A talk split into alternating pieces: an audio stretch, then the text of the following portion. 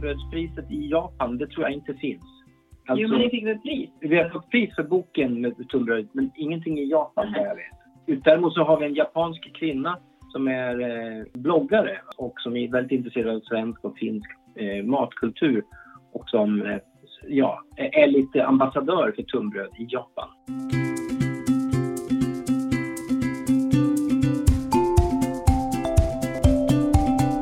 Hej! Välkomna till ett nytt avsnitt utav Familjen och firman. Jag ska prata med Polarbröds koncern och ägare Karin Bodin och hennes man Marcus. Vad gör man när hela ens familjeföretag gått upp i rök? Er fabrik i Älvsbyn den brann, väldigt dramatisk, väldigt stor brand eh, den 23 augusti förra året. Eh, hur har ni haft det sedan dess? Hur har det gått? Det har gått mycket bättre än man kunde tro skulle jag säga. För vi hade ju ett bageri till. Mm. Vi har ett bageri till och det har ju satt igång och baka för fulla muggar. Vi bakade mest tunnbröd där innan men nu har vi flyttat över en hel del av sortimentet som bakades i Älvsbyn till Bredbyn. Och vi såg produktionsrekord flera gånger, alltså vecka för vecka och eh, hittade på nya lösningar för att ytterligare få ut ännu mer bröd från, från den anläggningen. Och sen i övrigt så jobbar vi på med att starta upp igen i Älvsbyn. Vad är det som har varit jobbigast under det här halvåret sedan det hände? Vad säger ni?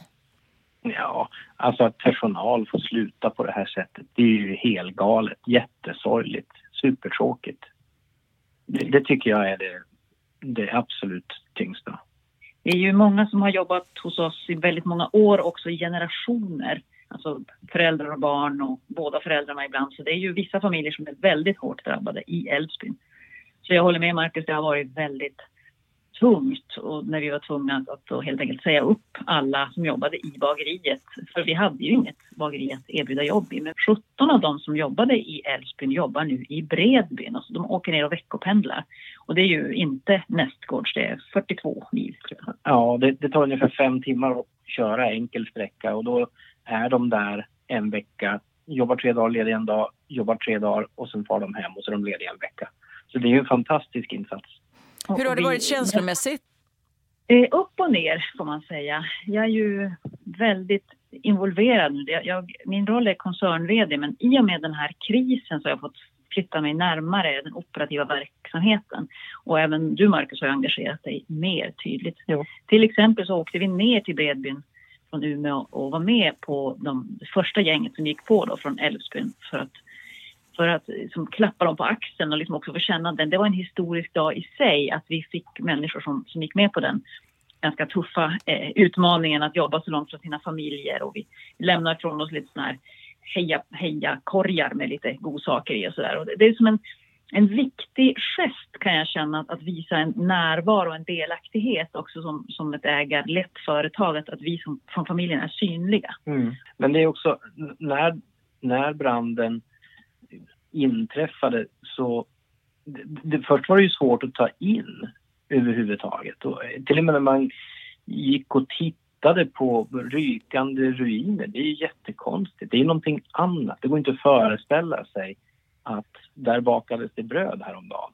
Samtidigt i den chocken så, så fort, fortsatte det med ett enormt känsloinferno som vändes i, i någon form av massiv adrenalinkick därför att alla som var inblandade, som är inblandade, kände ju direkt att vi måste göra allt vi kan för att, för, för att komma tillbaka och, och göra så mycket som möjligt för att eh, vara kreativa och, och alltså, det blir ju ett lagarbete där folk blir kreativa och samarbetar. Åtminstone var det så i det här fallet. Och låter också som att det svetsar samman människor. Ja, verkligen. Vi började, det blev som en en ganska tajt grupp av människor som jobbade väldigt, väldigt nära varandra. Det här var ju i augusti. Pandemin eh, var lyckligtvis i en lite lugnare fas just då, så vi hade möjlighet att jobba tillsammans. Så att det, det är klart att det också bygger band nu som vi kommer att ha med oss resten av livet. Eh, och det händer ju nya grejer hela tiden, som till exempel den här att ta fram en ny produkt som en, en brödmix för polarkaka. Polarkakan är ju en råg, ett rågbröd som eh, är liksom grunden till bildandet av bolaget som Karins eh, morfar kommersialiserade. Eh, tillsammans med sin hustru Greta. Och då, de där rågprodukterna kunde inte bakas längre på grund av bageriet, att det brann ner. Men då så att låta konsumenter baka sin egen Polarkaka i väntan. Att ta fram den, eh, den brödmixen bara på en och en halv månad och få ut den. Det, det var en väldigt häftig känsla. Ja, den har faktiskt sett jätte, det ser jättetrevligt ut med den här påsen också. Jag har sett den i affären. Vi, vi fick idén tredje dagen efter branden. Jag och Marcus var på väg. Då hade du kommit upp och mm. mött upp. Det var fantastiskt värdefullt för mig. Marcus och vår son Anton kom upp till Älvsbyn och beskådade eländet och var också det här stödet, direkta stödet till mig. För det är klart det var en kris att bageriet brinner upp. Vi var på väg söderut igen hem till Umeå och så satt vi och pratade om det där med brödmix. Ja, vi satt på tåget. Ja, på tåget. Och så skrev jag och du hjälpte mig. Vi skrev tillsammans den texten som nu står på påsen. Och sen att det kommer ut i butik, det, det är ju det är ju så häftigt att det går att återkomma mycket mer än vad man tror. Ni fick ju väldigt mycket Eh, värme och respons egentligen från hela landet när det brann. Det fick ju en enorm uppmärksamhet medialt och, och Eh, man, man, förstod väl hur, hur mycket sympati ni som familj och som företag och, och förankrade i bygden hade. Hade ni liksom förstått det tidigare? Nej, nej. Det var ju så overkligt när det var riksnyhet hela dagen att det brann. Alltså vi, vi tycks ju inte att vi är så märkvärdiga så, men det är klart, det var, blev en enorm smäll de arbetstillfällen som försvann där i branden, det motsvarar 32 000 jobb om det här hade varit i Stockholm. Så, så betydelsefull är Polarbröd för orten Älvsbyn. Och, och, det och också att det ikoniska kring att vi har ett bageri och en historia och ett varumärke som många känner till och produkter som många tycker om. Den kombinationen, den, vi hade inte förstått det och vi hade väl kanske gärna varit utan det. att sluppit branden. Men när det då väl hände så fick vi som du säger väldigt mycket sympati och massor med hälsningar från när och fjärran. Kungen skickade ett brev till oss och eh, många företagsledare hörde av sig och politiker och statsministern eh, kom ju och besökte oss efter en vecka. Vi kände oss väldigt sedda faktiskt. Och förstod ju också att lampan är på oss nu. Nu gäller det att vi, att vi gör något bra av det här. Det måste ju ändå ge väldigt mycket boost och råg i ryggen, tänker jag. Ja, det gör det. Och, och, det känns ju också som att vi har ju gjort mycket under många år kring hållbarhetsfrågor och jobbat också med jämställdhet och, och, och saker som och, ja, små orter i Norrland och eh, alltså flera aspekter av företagande som inte handlar om att tjäna pengar som har varit väldigt, väldigt viktiga för oss. Och det känns lite grann som att vi får tillbaka också, att vi har, vi har det här goda ryktet som folk då betyder att många, många hejar på oss. Mm, men grunden är ju ändå att det, det, är väldigt många som tycker att brödet är gott. Men, men det är inte bara liksom konsumenter runt om eller företagsledare. Vi, när man ska komma tillbaka på det här sättet så är det ju väldigt viktigt att få stöd av de samarbetspartners och kunder som man har. Och det har ju Polarbröd fått. Alltså de som köper brödet, i butiker och, och andra har liksom bjudit till. Ja, så är det. Vi, vi har haft en väldig fördel. Eller vi, hade, vi, vi gjorde rätt. Vi var väldigt transparenta direkt och sa så här ser det ut och det här avser vi göra. Och så har vi fått göra ganska tuffa prioriteringar också när det gäller sortiment och marknader. Men, men det har ändå gått vägen. Jag tänker, vad, är, vad är hemligheten med, med framgången med brödet? Eh, jag tänker du Marcus som har, som har följt företaget och skrivit mycket om det. Vad, vad, vad säger du, vad, vad är grejen? Förutom att det är gott rent för, om man nu tänker att ett företag ska eh, få framgångsrika produkter så måste det ju dels då smaka gott men du måste ju ha en effektiv produktion och en effektiv logistik så att eh, det blir liksom ett, ett, tillräckligt bra marginal för att kunna eh, låta företaget växa på ett positivt sätt. För, för ni säljer ju inte bara i Sverige, ska vi vara tydliga med. Nej, Nej, nu, nu blir exporten delvis lidande på grund av att vi saknar det stora bageriet. Men utöver Sverige så finns ju Polarbrödsprodukter i framförallt Norge som är den stora exportmarknaden. Men även Frankrike, Finland, en del i Storbritannien, och sen så lite växande i Tyskland. Mm. Lite i Baltikum. Jag vet inte hur det är i Spanien nu. Nej, vi håller på att se över vilka vi alls kan leverera till och på vilka sätt. Att, men men det, du har ju alldeles rätt i att vår logistik och vårt produktionssystem har ju inneburit att vi har funnits tillgängliga i färsk, alltså i, i väldigt bra skick eh, på ett eh, rimligt, alltså till rimligt pris. Ja. Det är det som är klon. Och sen också uppfattar man när man, när man läser om Polarbröd att det finns en historia av starka kvinnor i några led bakåt. Är det så? Det får man väl säga. Alltså det är ju mycket döttrar. Alltså min mormor eh, var ju kvinnan som, som hittade på varumärket och eh, egentligen grundprodukten renklämman eller hon kallar det för Polar Sandwich och hittade på namnet också. Så att, eh, hon är väldigt mycket innovatören bakom själva marknadsinnovatören medan min morfar snarare var intresserad av, av bakningen. Så att eh, som mormor eh, var en väldigt viktig person. Min mamma och min moster har varit väldigt betydelsefulla för, för utvecklingen. Och så kom ju då jag och min syster som är nu eh, i, i vår generation och har påverkat verksamheten. Berätta lite om er två, eh, Karin och Marcus. Eh, hur träffades ni? I Sundsvall eh, 1993 så började vi båda två på Journalisthögskolan. Och första dagen så var det upprop och då råkade vi sätta oss längst bak bredvid varann. Och då snackade vi och fick bra kontakt. Och sen visade det sig att vi dessutom hade flyttat in i trappuppgångarna bredvid varandra i stadsdelen Nacksta. Ja, vi blev kompisar första dagen kan man säga. Mm. Och sen blev vi ihop lite tid senare och så på den vägen är det. Och sen dess har, ni, har det varit ni helt enkelt. Och du, ni utbildade ju er till eh, journalister och eh, men sen så gick du tillbaks in i företaget också och eh, engagerade dig ändå i företaget med informationsfrågor och så. Var, var det, när kom den lusten att, att återvända till företaget? Det, det, det kopplar faktiskt ganska tydligt till den externa, första externa vdn som Polarbröd hade mellan 2002 och 2006 som heter Ola Rönnqvist. Han frågade både mig och min syster, vad vill ni göra? Vad, vad har ni lust att hjälpa till med?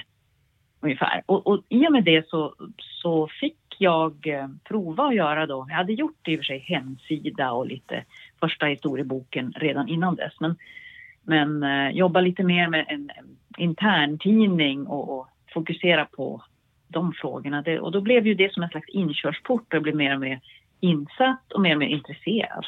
Du blev ju informationsansvarig ja, gradvis. Jo. Så det var enbart lustfyllt att komma tillbaka då? Du fick göra det du hade utbildat dig för? Ja, i alla fall mer lustfyllt än pliktorienterat. Hur var det, jag tänker på Marcus, när, när, när gick det upp för dig att du skulle gifta in dig i ett familjeföretag? Ja, ett år, ett år innan vi gifte oss.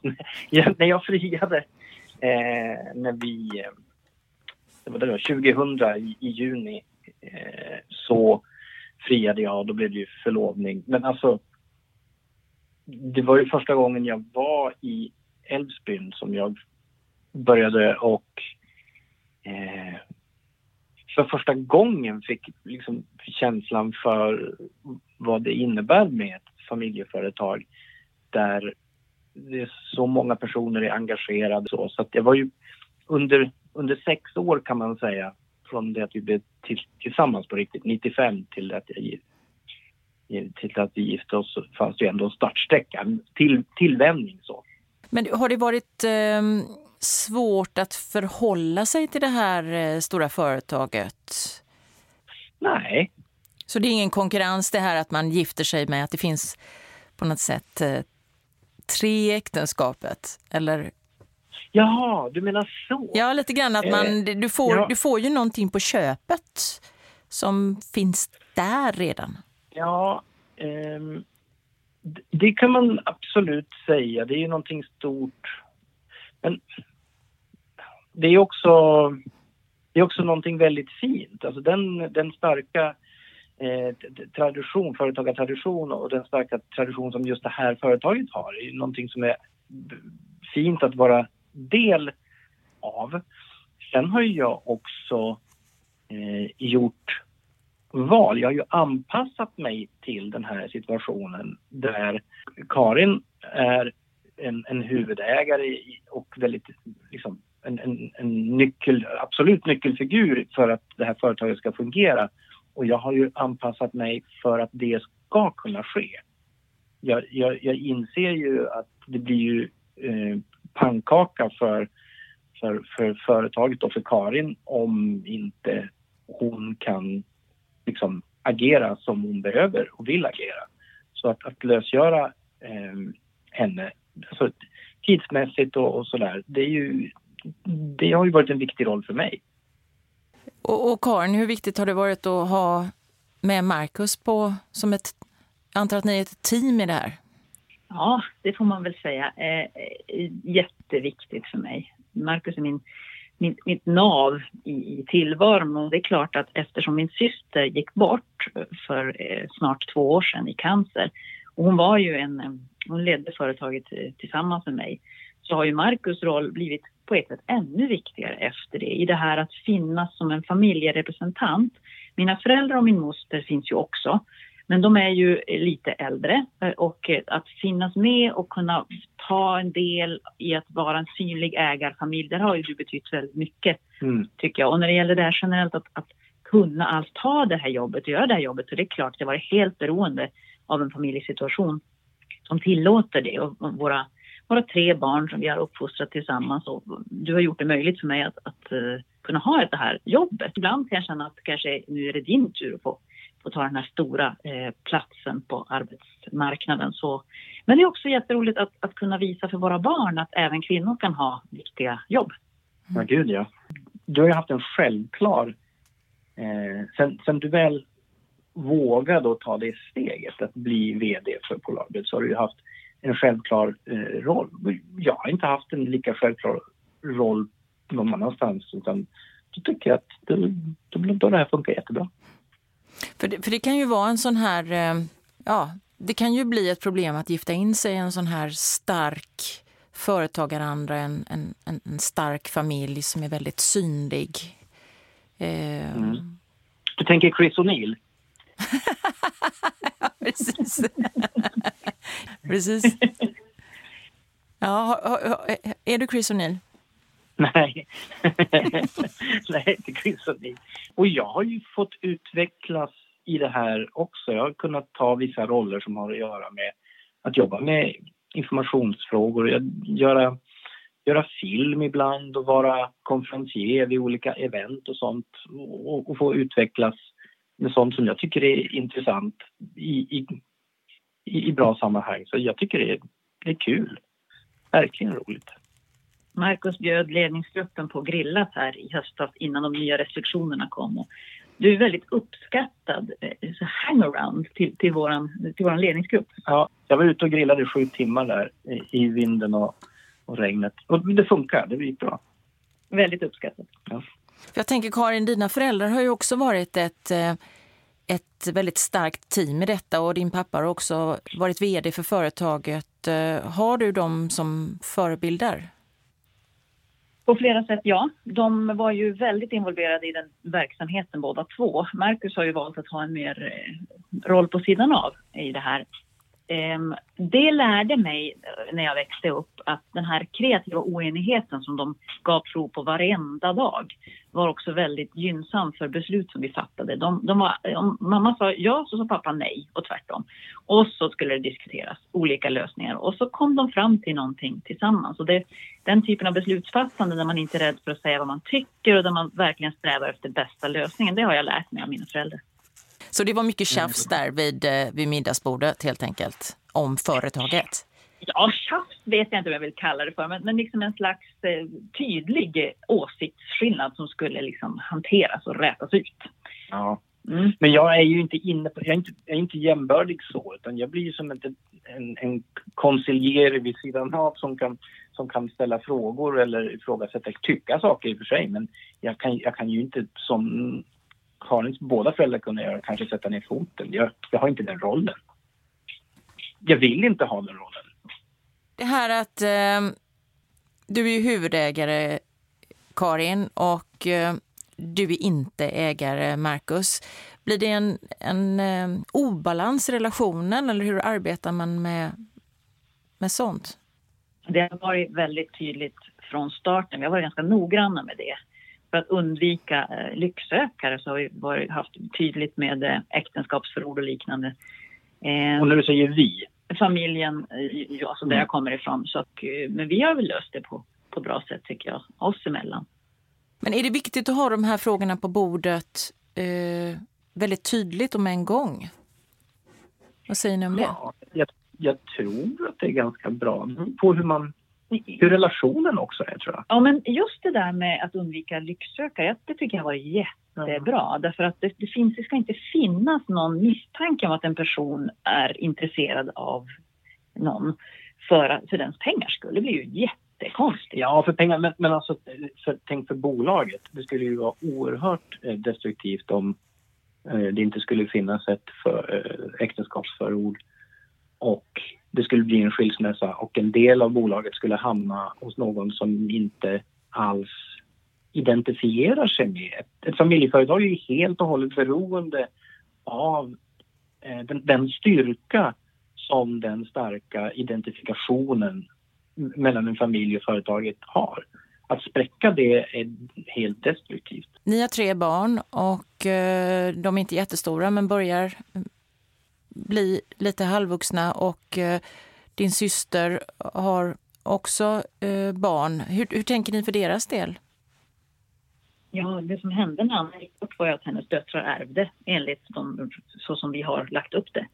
Så att eh, de är ju ganska stora ägare nu av Polarbröd och de är ju 19 och 15 år nu. Eh, våra barn är 18, 15 och 11 så de är ju lite grann. Eh, äldsta dottern är numera delägare. Från 18-årsdagen så fick hon 1 av aktierna. Så att jag hoppas ju kunna eh, få in de här eh, med en liten andel först och sen får man se vad det finns för intresse mm. och hur vi ska göra. För det är klart, en, en, för varje generation så ökar ju antalet delägare. Än så länge är vi rätt så få ägare så det är ju rätt så styrbart på det sättet. Det måste få visa sig och vilket intresse och engagemang. Men de kommer ju ändå vara ägare tänker jag, oavsett engagemang. Då, ja, det kommer ändå finnas de det. Man är ju inte tvungen, man är inte tvungen att vara ägare. Utan det där ska vi försöka också se till att det är lust snarare än pliktstyrt. Är det en mm. utmaning det här med nästa generation? Ja, alltså det, men det är det ju, men vi vet inte vilken utmaning det är. Jag hoppas ju på att få vara frisk och jag ser att jag har nästan 20 år kvar till pension. Så att jag hoppas ju hinna eh, göra mer och de in, att de inte ska behöva känna en stress för det utan de ska vara lugn och ro, hitta sig själva och sina yrkesval. Det var ju det som jag och min syster fick göra. Jag utbildade mig till journalist. Jag hade inte alls någon tanke på, på Polarbröd så. Jag satt med som suppleant i styrelsen. Men annars så levde jag ju mitt eget liv och det var väldigt värdefullt för mig att få de åren, ungefär mellan 20 och 30. Vad, vad säger barnen idag, de, de större barnen, 18 och, och 19-åringen? Ja, båda har visat intresse att engagera sig på olika sätt. Den äldsta då, min systerdotter, sitter i, eh, som suppleant i moderbolagsstyrelsen. Nu ska vi fråga vår äldsta dotter hur hon känner. Hon har sommarjobbat lite. Men det finns väl en, en önskan från, från den äldre generationen att de yngre ska involvera sig mer. Och det här är ju en, en balansgång, därför att det är klart att om man om, om de gör det så är det jättegynnsamt för oss som familjeföretag på väg in i den sjätte generationen. Men om vi gör det på fel sätt så kan vi ju eh, få dem att, att slå bakut och inte vilja och det, det, det vore ju jättetråkigt. Så jag försöker tänka att vi ska ta det, att det ska vara möjligheter och inte krav. Eh, nu efter den här, de här stora utmaningarna ni står inför och eh, också den förväntan som finns på den nya fabriken och det nya året. Tror du att din roll kommer eh, att bli eh, större och tydligare, Marcus, i, i bolaget? Eh, nej, det vet jag egentligen inte. Det, det som jag kände tydligt eh, i och med branden, det var ju att jag ville hjälpa till. Att stötta där jag kan och ställa frågan och erbjuda mina tjänster. Det kan ju i och för sig vara också en, ett övergående, så att säga. Men, men, men det får vi se det, det visar sig. Hur, vad tycker du Karin, har det varit roligt att ha med sig Marcus under den här tiden? Jätte, jätte, jättevärdefullt. Du, Marcus, är ju så skicklig på människor. Det är jättebra små insatser som man kan göra som betyder väldigt mycket. Sen är det ju också det här att fortsätta orka vara ett familjeföretag. Det kräver ju att vi jobbar med våra relationer i familjen och hittar former för det och ägarmöten och, och så vidare. Så, där är du också involverad och mm. jobbar med det. Så det, det är ett stort stöd för mig. Nu har året precis börjat. Eh, hur ser planerna ut för 2021? Vi har eh, sagt att vi ska tillbaka. Det är vårt mantra nu. Vi kommer att kommunicera med våra konsumenter.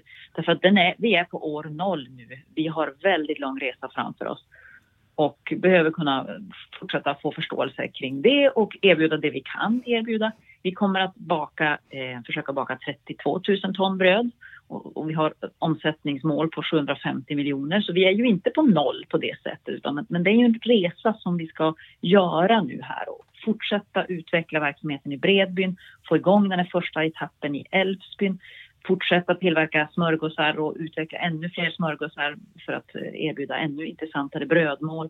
Så vi har en rad målsättningar som har att göra med att, komma tillbaka starkare. Och en sak till vill jag nämna och det är ett projekt som heter Charm som är en, en, en, en idé om att Älvsbyn skulle kunna vara ett centrum för hållbar matproduktion.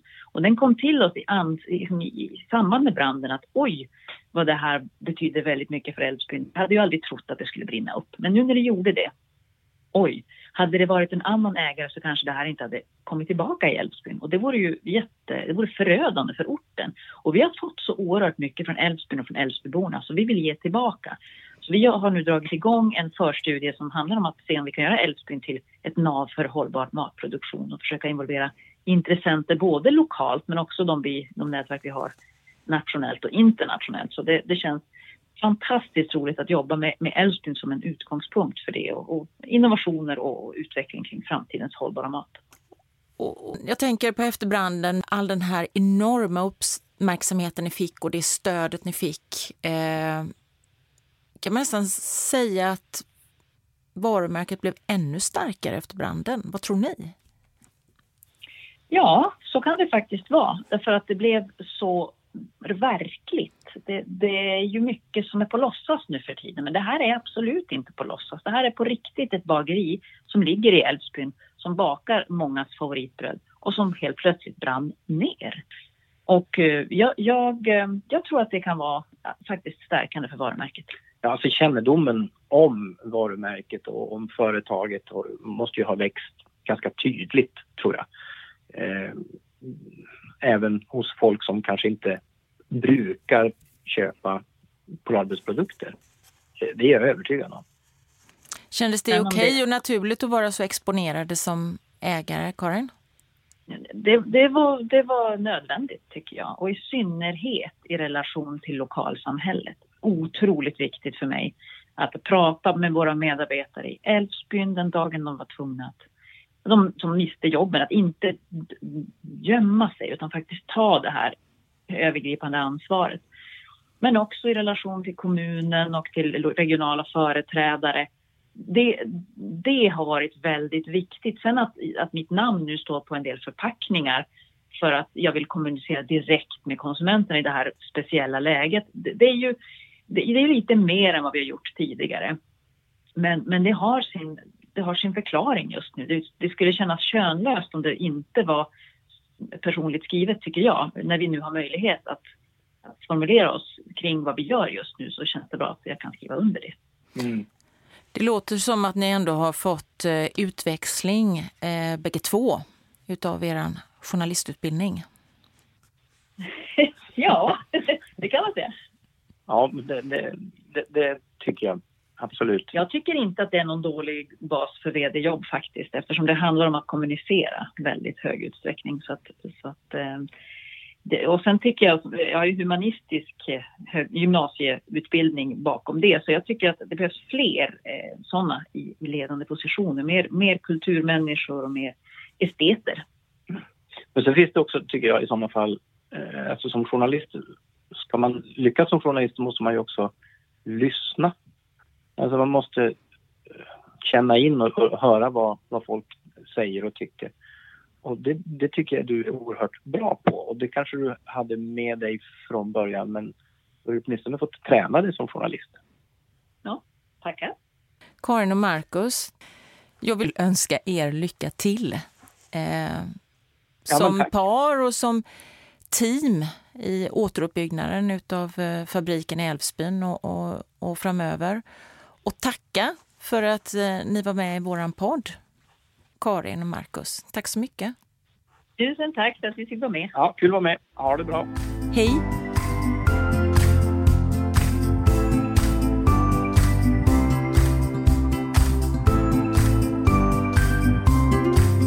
Lyssnat på Familjen och firman, en podd från Family Business Network med mig, Ulrika Gisland.